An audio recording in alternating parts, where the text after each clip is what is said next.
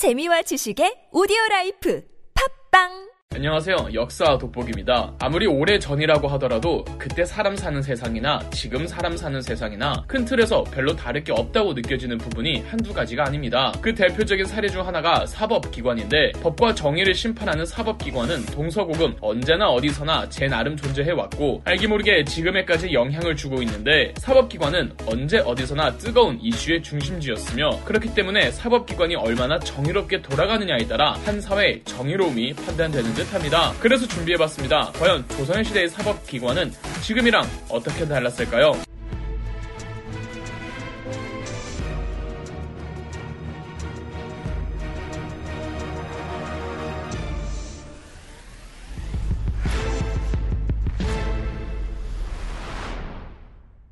조선시대 관청 중 법했을 때 가장 먼저 떠오르는 기구는 아무래도 형조겠죠. 지금의 대한민국에 국방부, 교육부, 기획 재정부 등 각종 행정부처가 있는 것처럼 조선시대에는 국가의 정사를 6등분하여 6조를 운영했습니다. 그중 지금의 법무부에 해당하는 6조가 바로 형조였고 지금의 서울시 세종문화회관 쪽이 옛날에 형조가 있던 곳이었습니다. 형조의 최고 관직인 형조판서 그러니까 지금으로 따지자면 법무부 장관은 정이품의 벼슬이었으며 지금의 법무부 차관 즉 형조 참판은 종이품의 고위관직이었습니다. 그리고 형조에는 소속 산하기구로 죄인에 대한 2심과 3심을 재판하는 상복사, 죄인에 대한 신문 및 판례를 검토하는 고률사, 범죄 수사를 지휘하는 장금사, 그리고 노비 관련 법적 문제를 담당하는 장례사 이렇게 4개가 있었답니다. 지금처럼 삼권 분립이 되어 있지 않은 조선시대에선 형조가 행정부의 법무부 겸 사법부의 법원 역할도 동시에 했으니 그 권한이 지금의 법무부보다 훨씬 막강했다고 보시면 됩니다. 그렇다면 주로 형조 판서에는 누가 임명됐을까요? 그냥 집안만 좋다고 아무나 법무부 장관을 하면 안 되겠죠. 형조판서를 비롯 비롯해 형조의 고위직들 역시 법률에 대한 이해가 최소한은 보장되어야 했는데 그 때문인지 형조 판서는 주로 3사 그러니까 사헌부,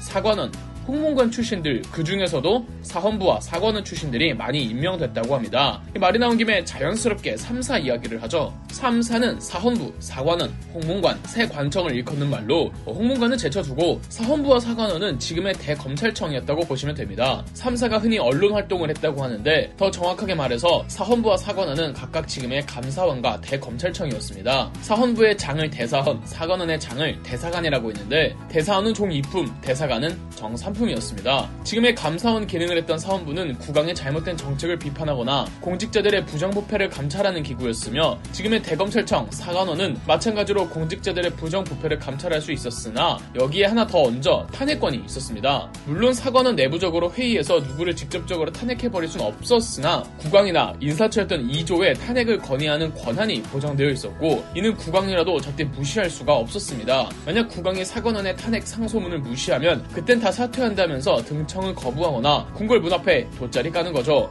고려시대에는 사헌부와 사관원 역할을 하던 공직자들이 귀족 의정기구에 소속되어 있었습니다. 지금으로 비유하자면 감사원, 대검찰청이 따로 있지 않고 국회에 소속되어 있었던 겁니다. 감찰하고 탄핵해야 할 고위 공직자들이 전부 내 직속 상관인데 감찰기구가 제대로 돌아갔겠습니까? 그래서 고려시대에는 감사원, 공수처, 대검찰청은 공직자들의 비리를 캐는 것보단 왕권을 견제하는데 더 방점이 찍혀 있었습니다. 귀족 편이었다고요. 그런데 고려 말에 사헌부가 따로 생기고 조선시대 태종 이방원은 사관원을 따로 독립시키면서 비로소 독자적 감찰기구가 생깁니다. 그렇다면 자유롭게 부정부패를 캐고 다닐 수가 있겠죠. 물론 조선시대에도 사헌부와 사관원이 왕권을 견제하는 역할을 하기도 했으나 양반들끼리 각 파벌별로 견제하는 역할이 더 중요했습니다. 명목상 왕권과 신권의 조화를 이루는 역할을 한다지만 조선시대의 감사원과 대검은 왕이 부려먹기 나름이었던 겁니다. 가장 좋은 사례가 바로 조광조입니다. 조선 중기 중종 재임 시절 중종은 조광조는 후구파의 비대해진 권력을 억제시키고자 살인파의 수장 조광조를 사원부의 장, 즉 대사원에 앉혔고 조광조와 그의 제자들은 훈구파들을 마구잡이로 공격했었죠. 자, 그런데 조선시대 사법기관들을 보면서 하나 궁금해지더라고요. 과연 사법기관의 장들, 즉 형조판서, 대사원, 대사관 세 사람은 안 싸웠을까요 서로? 지금으로 따지면 법무부 장관, 감사원장, 검찰 총장인데요. 당연히 사이가 좋지만은 않았을 겁니다. 하는 일이 비슷한 사람들끼리는 권한 범위를 두고 다툴 수밖에 없어요. 그런데 엄연히 형조판서는 정이품, 대사원은 종이품, 대사가는 정삼품으로 엄밀히 따지자면 형조판서나 형조가 직급적으로 더 위에 있는 기구였답니다. 사법기관 1위 그리고 왕과 사법기관 사이의 미묘한 긴장 관계를 여실히 잘 보여주는 일이 또 한 번 등장하는 조광조입니다. 연산군을 폐위하고 반정을 통해 왕이 된 중종은 반정을 주도한 신하들에게 늘 눌려 살았습니다. 형조는 물론 사헌부, 사관원 전체가 다 훈구파로 득실거렸는데 중종이 가장 많이 했던 말이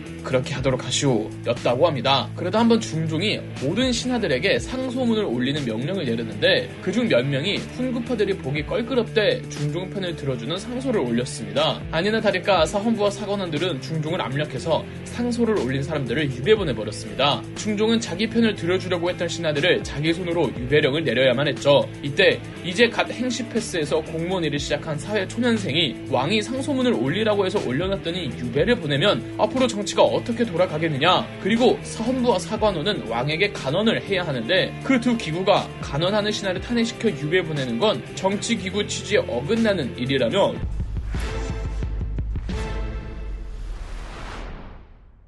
중종에게 사헌부와 사관원 관리 전원 교체를 주장했습니다. 검찰청에서 일하는 신임 공무원이 감사원과 대검 물갈이를 주장한 거예요. 이건 말도 안 되는 거예요. 그런데 신하들이 술렁이기 시작합니다. 그동안 훈구파들에게 쌓여있던 게 폭발한 거예요. 일부 중종 편을 들어주려고 하던 신하들은 뭐 아무리 사회 초년생이 객기를 부렸다지만 틀린 말 한 건 아니라면서 사헌부와 사관원에 대한 개혁에 찬성하는 쪽이 점점 불어납니다. 이러니 사헌부와 사관원이 서로를 물어뜯기 시작합니다. 허사를 서로에게 돌리려고 하는 거예요. 우리 는 나름 멀쩡한데 쟤네는 확실히 문제가 있긴 해. 이러면서 말이죠. 늘 소심하고 자기 할 말 못할 줄 알았던 중종은 실제로 세 차례에 걸쳐 대대적인 사헌부와 사관원을 전부 싹 물갈이해버렸습니다. 그리고 조광조를 등용하여 파격 승진시켜주면서 왕위에 군림하려던 훈구파의 기득권을 억제시키려고 했죠. 조광조는 그 상소문을 올릴 당시가 정육품, 종육품 정도였는데 3년 만에 정삼품 찍고 곧이어 바로 종2품 대사원을 찍습니다. 자기가 올린 상소문으로 싹 물갈이당한 감사원의 감사원 장이 된 거예요. 그러니까 중종은 조광조를 내세워 사헌부와 사관원에 대한